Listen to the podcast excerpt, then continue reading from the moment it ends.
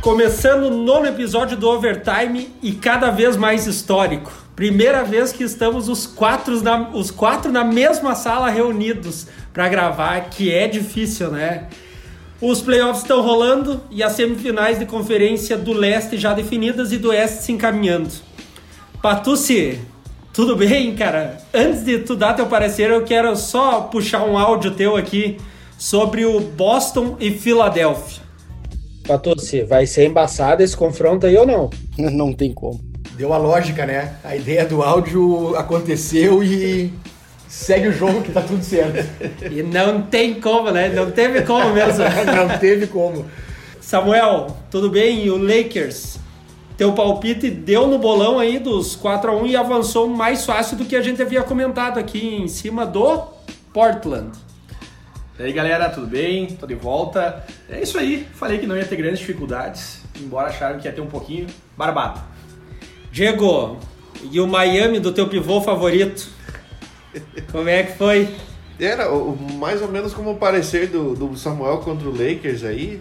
Foi a questão, eu achei que ia ser um pouquinho mais difícil pelo equilíbrio dos dois times, quarto e quinto da, do leste. Então, mas no fim, passou Miami do grande Adebayo, dando show em quadra.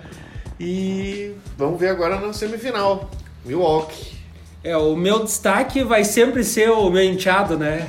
Dallas tá dando um sufoco no Clippers, um, um provável, que lá no início a gente botou como provável campeão da NBA, mas tá, tá sofrendo um pouquinho para passar, né?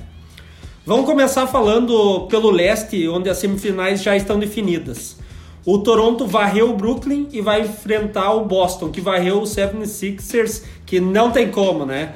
E, Diego, o que, que tu achou dessa varrida aí? Dessas?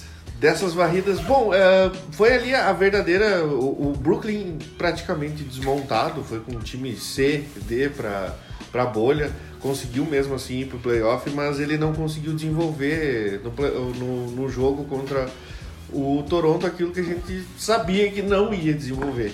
Toronto tem um time coletivo, um time muito bem organizado, melhor técnico da liga já eleito esse ano. Uh, um time encaixado, uma defesa muito forte, um ataque muito forte que fica revisando o cestinho de jogo para jogo. Daí tu tem Laurie, tu tem Siakam, tu tem uh, Van Vliet Van aparecendo Vliet, nada, botando bola de três inimagináveis. Então, uh, e no caso do Boston, a gente tem a questão também de um time muito coletivo, mesmo sendo jovem, com o Gene Brown e o e o Tatum jogando. Jason Tatum. Jason Tatum jogando muita bola. E um abraço, tu... Marco Antunes. Jason Tatum. Um abraço pro nosso amigo Paulo Antunes aí. E daí tu pega um Philadelphia sem Simmons, desmontado e com o Embiid desmanchando o próprio time. Então. Não tem como. Não tem como. Samuel, o que que tu me diz desses confrontos aí, dessas varridas e da como vai ser a série? Cara, sobre as varridas é basicamente o que o, o que o Diego falou. Sobre a série, cara, mais especificamente qual tu, tu, tu quer que eu te analise e te fale? Toronto e Boston. Toronto e Boston? cara, eu acho que. Eu apostei no bolão Toronto. Porque como eu falei, eu vou apostar tudo o inverso do que eu acho, porque eu tô mal pra caralho no bolão. Daí não adianta. É a única então, estratégia mesmo. a minha estratégia se formou isso. Eu acho que vai dar, vai dar Boston. Então não tem time coletivo, que vocês comentaram, ambos os times estão bem, mas eu acho que o Boston ainda uh, é um time melhor que o Toronto e acho que vai dar ele sim. O Miami varreu o Indiana e vai enfrentar o Milwaukee, que tomou um susto lá na primeira partida da série, mas depois venceu as quatro seguidas que já era esperado. Patucci, como é que foi essa série e o que, que a gente pode esperar de confronto para outra semifinal? É, o Milwaukee começou devagar, né? Deu um susto na gente.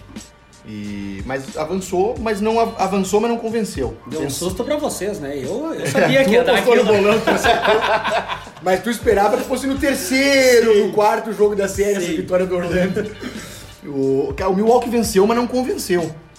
É, embora o histórico ainda coloque ele como um favorito ao título, como favorito ao, a campeão do leste, eu acho que eles vão ter que mostrar muito, muito basquete para ganhar do Miami, porque hoje o Miami tá jogando um basquete melhor do que o que o Milwaukee tá jogando. E tem a Debye. E tem a Debye, mas para mim o, o, Miami tem outra coisa. É, é, o Miami tem um, um matchup, um encaixe de, de, de posição para jogar contra o Milwaukee que só no Antetokounmpo o Miami não tem vantagem nesse confronto.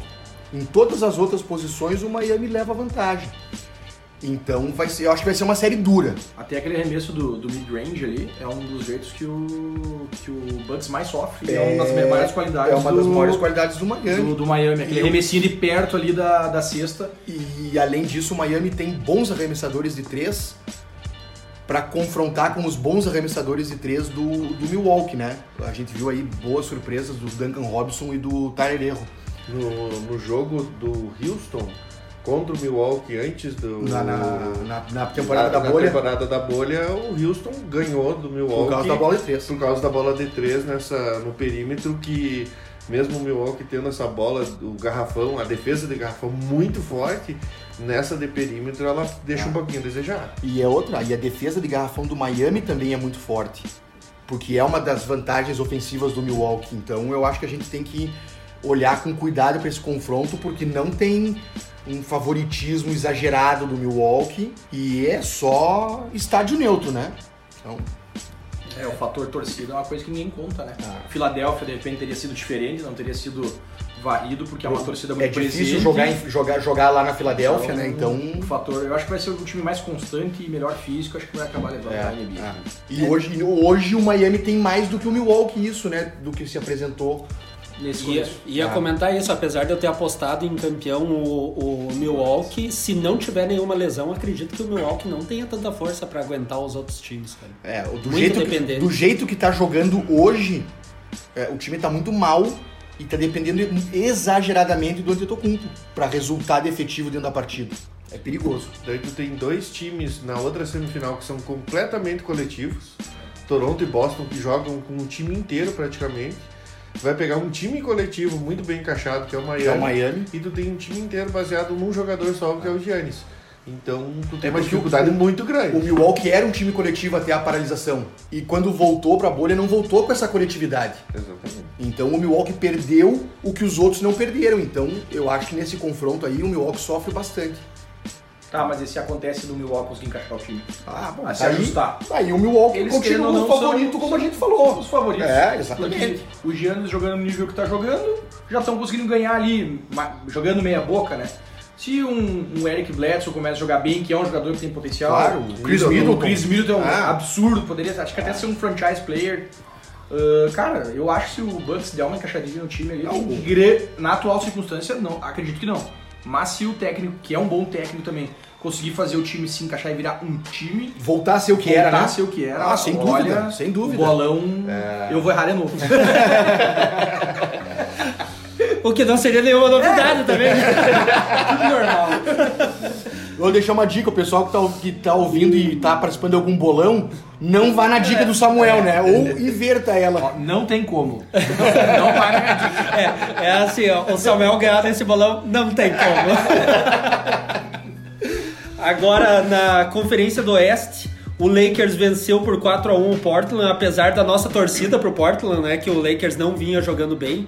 O LeBron teve duas motivações tristes e externas, mas ah, voltou a ser o LeBron, né? O grande jogador que é, fazendo ah, homenagens aí a, a outras pessoas.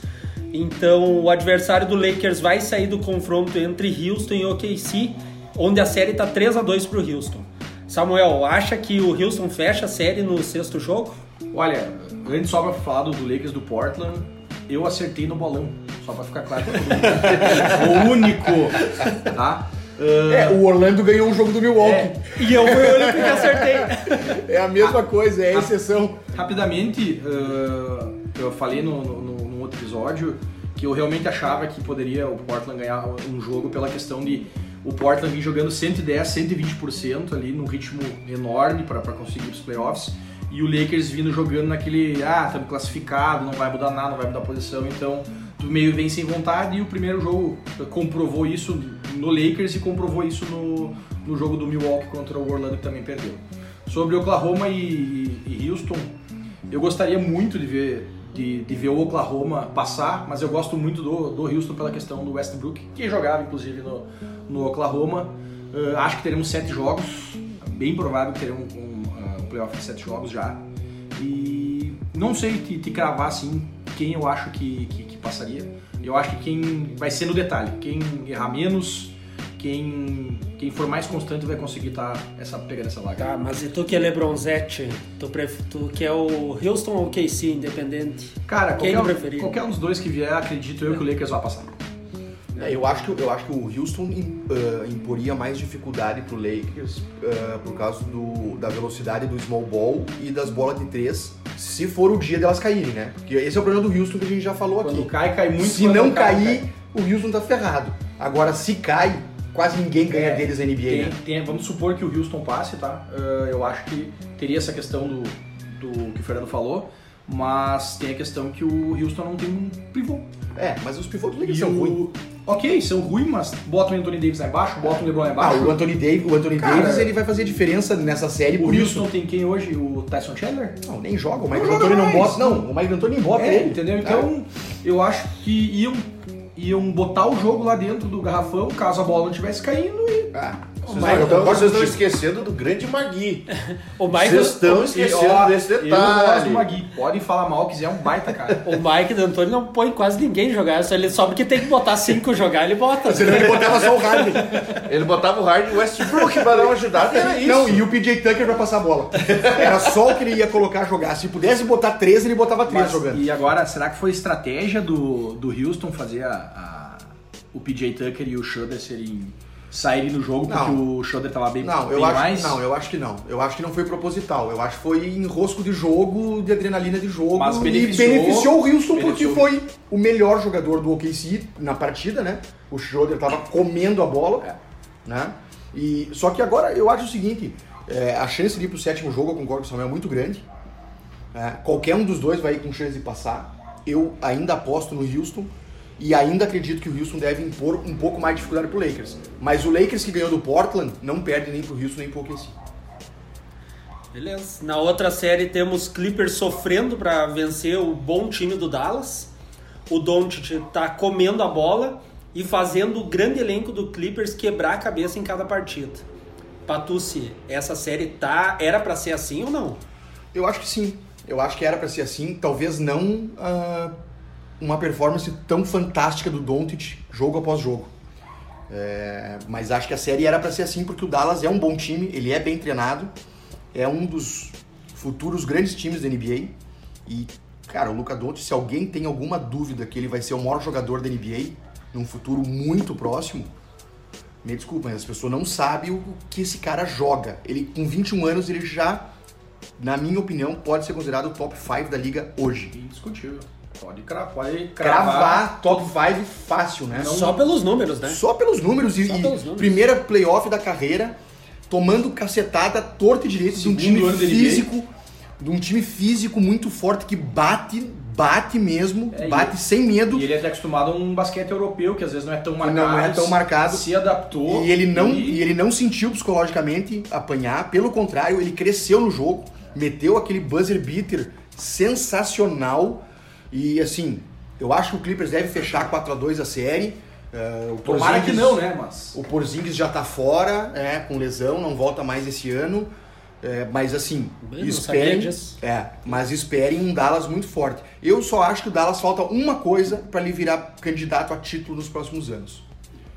É um, um protetor pro Luca Um Doncic. cara mais experiente, né? Um, um cara experiente, mas um cara físico. O Isso. Charles Oakley, que jogava no, jogou no Chicago e jogou no, no, no Knicks. Ele, o Doncic precisa de um protetor, literalmente. É Não aquele, cara que, é aquele cara que vai brigar com o jogador adversário que quiser brigar com o Doncic. Pra ele ser o cara expulso, pra ele ser o, e levar o melhor jogador do outro time.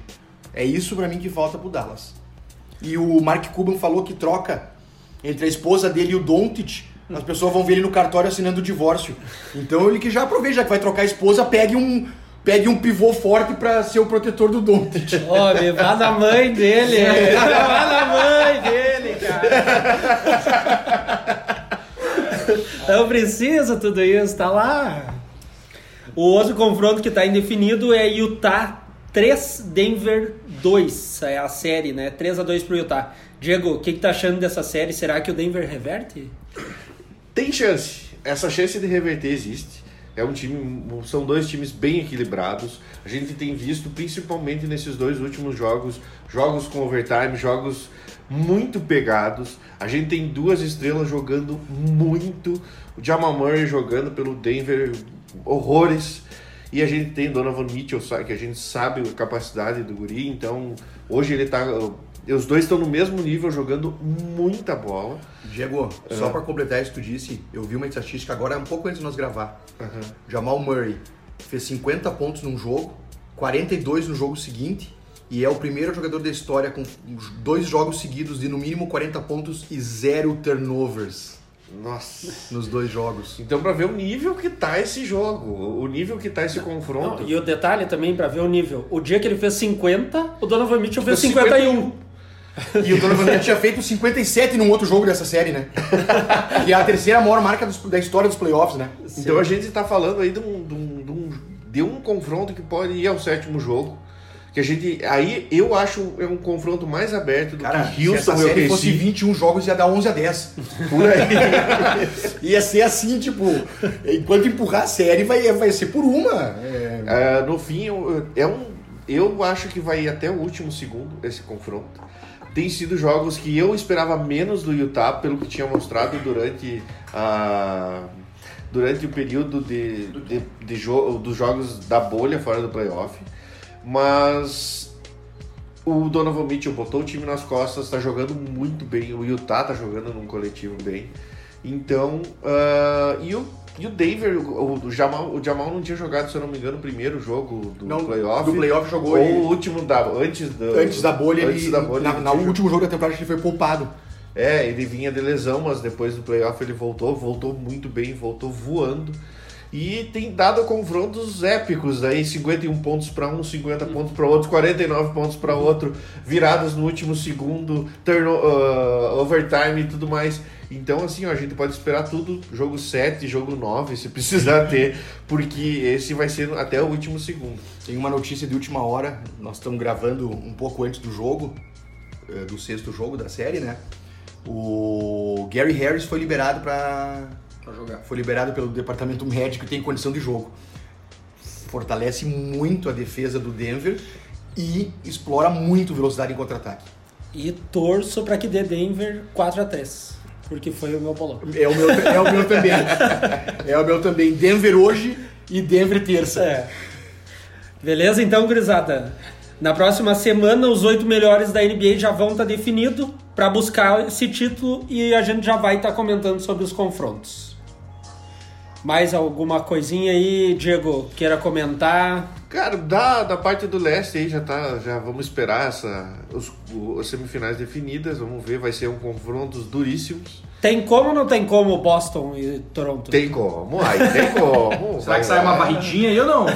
Não, Ali tem, não como. tem como. Não tem como, não tem como. Não tinha como o Orlando ganhar um jogo do. Não, mas do, do não, um, jogo, um jogo é uma coisa, varres, cara, é o cara. Não tem como é o segundo bolão, isso aí pode ser. É, sim, isso aí já, já foi comentado. O segundo, o segundo melhor time da, da do leste. Terceiro ou quarto melhor da NBA um jogo o, o Toronto vai ganhar. Sim. Eu acho que, na verdade, a gente tá falando por causa da varrida. Não, eu acho que é uma série para sete jogos. Justíssima de sete jogos. Eu quero é. que todos de sete jogos. Claro, tudo tem que dar sete jogos. É, eu também acho. Não, tudo não, porque não vou postar tudo em sete jogos no bolão. Claro. Mas eu vou mas, deixar aqui, ó. Pra cravo, assistir é o ideal. Eu vou cravar hoje já aqui, ó. A minha final do leste é Miami Boston. E a minha final do oeste, infelizmente, é Batalha de LA contra a minha vontade e meu desejo e eu vou continuar torcendo para que não seja.